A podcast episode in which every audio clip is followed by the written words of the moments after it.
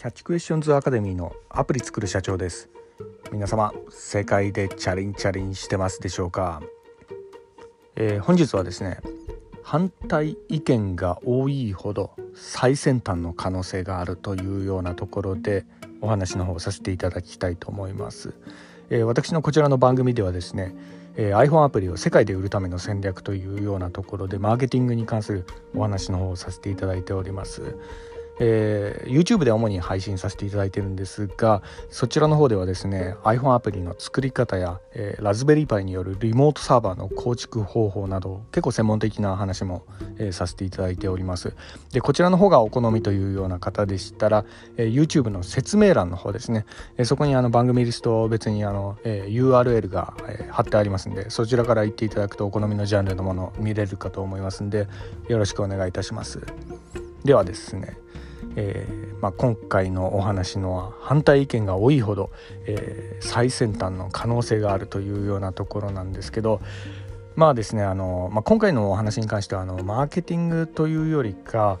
えーまあ、あのアイディアの発掘の話みたいな、えー、そういうようなものになるので、まあ、あのエンジニアの方で何かのねあのねサービスとか、えー、そういったものをこう作ってる方とかでしたら、まあ、なお聞いていただけたらなというようなところでもあるんですが、えー、まあその自分のアイディアがですね斬新かどうか、えー、そういったものをこう判断するためにはですね、えー、ここを一つこう基準にしてもらえたらなというようなとこがあるんですそれがですねやはり反対意見なんですよね。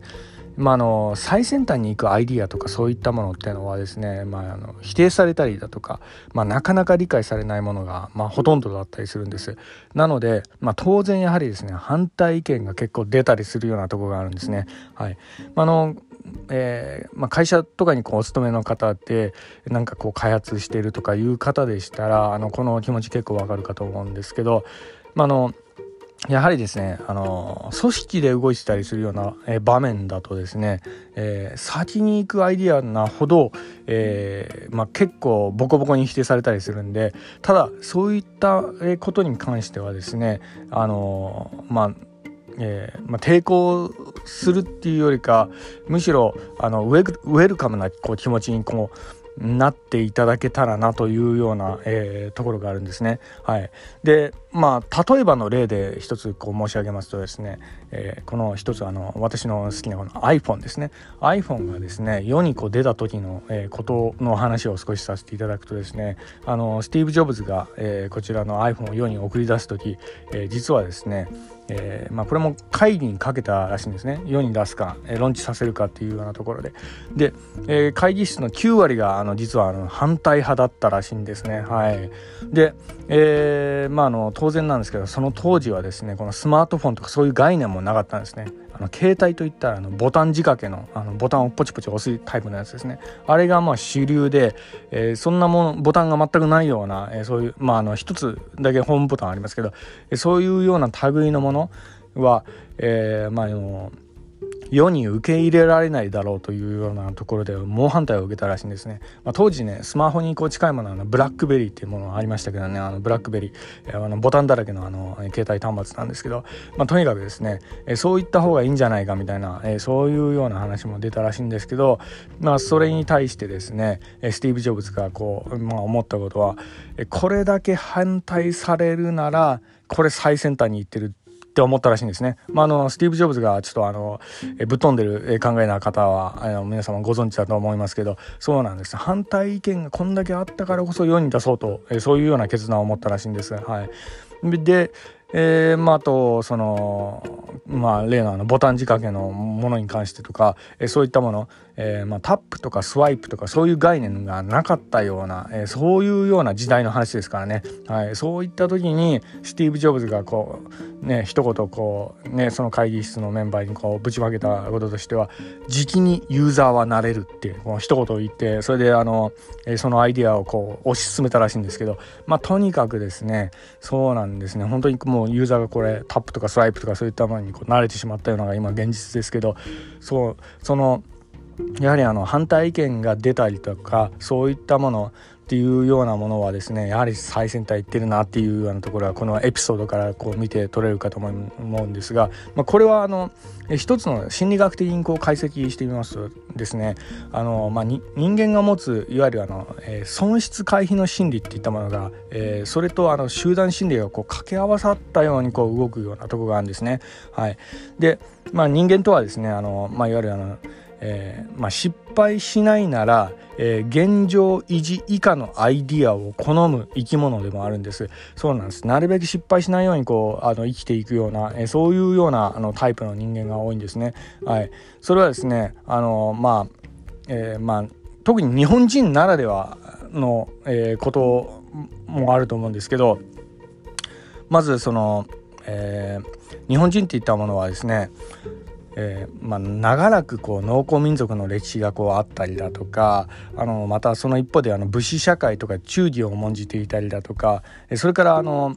死の交渉で将が一番最下位にこうやられるだとかえそういうようなあの時代背景がこうあって、まあ、それにこうえ順次でこうあの進化してきたっていうようなえ系列がありますよね。はい、で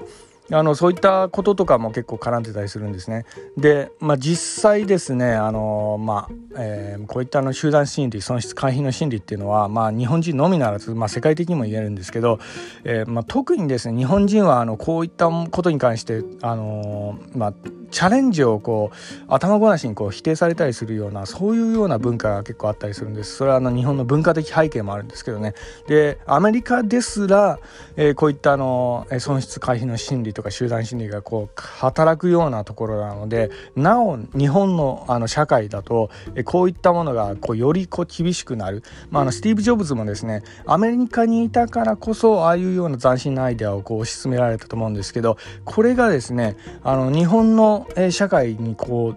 うでこういうようなアイデアがこう出されたりするとまずこう潰されるっていうようなところがあったりするんですまあなのでこう長らくこう IT のあのまあ、IT 系のあの開発においてはですね、まあ、日本ではこれまでここ数年斬新なアイデアがこう出せないでいるっていうようなそういうような背景はですねこういうような集団心理がまあ一つこう依存してるんじゃないかなというような感じにこう思ったりもしております。はい、でただですねあの日本人の中にもですね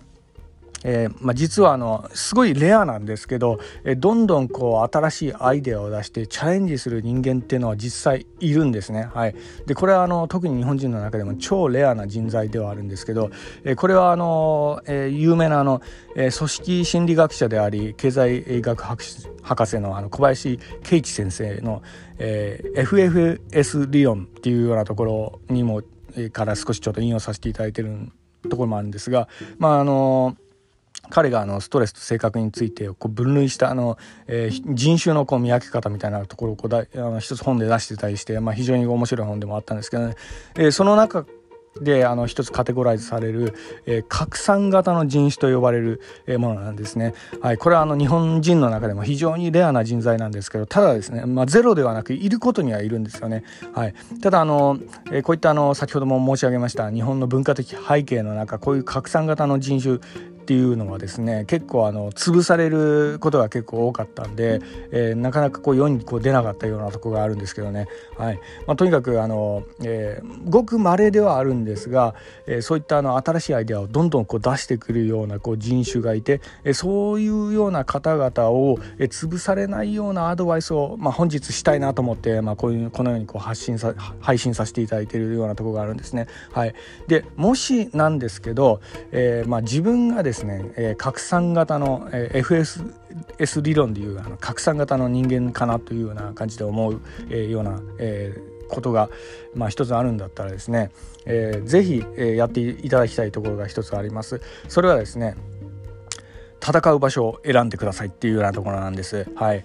えー、結構ですね日本のこういったあの、えー、文化的背景の中で結構潰されてしまう、まあ、非常にこう貴重な人材ではあるんですけどそういった方を、があの、えー、こう世にこう花咲かせるために、まあ、どうしたらいいのかっていうようなところ、えー、これがやはりですね戦う場所を選ばないといけないというようなところです。まあ、それはどういうふうにしたらいいのかというようなところなんですけどまず一つはできたらなんですけど、えー、まあ、独立企業っていうようなところですよね。はい、でまあ企業とまではいかないんですけど、まあ、別の戦い方としてあとあのフリーランスとしてやっていくだとかあともう一つですねあの企業やフリーランスがちょっとと難しいなっていうんだったら、えー、この副業というような選択肢もあったりするんです。はいそうですで日本人の今あのアイディアっていうのは今本当にこう重宝されるような時代なんです。はい、でこういうようなのが世に出ずにこう潰されていくようなこういうような社会こう日本の将来もこうないんじゃないかなというような感じで私あの最近思うようなとこがありましてねなので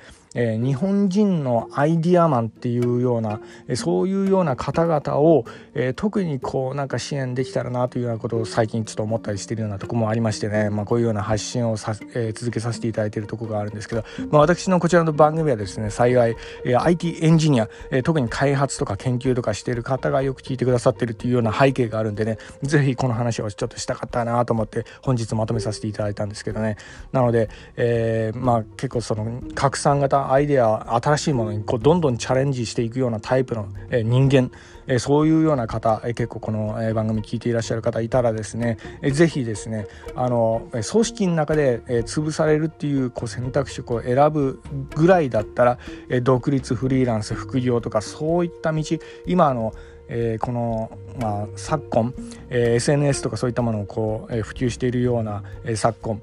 え、選択肢はいろいろありますんでねあの情報をこういろいろ探せたらインターネットでもさまざまな選択肢こう出てくるかと思いますんでねそういった中で自分のアイデアをこう世にこう送り出す方法みたいなものを一つ勉強してもらえたらなと、えー、思います。本日は以上になります。では、えー、最後にいつもと同じ言葉で締めさせていただきたいと思います。IT エンジニアに栄光あれ。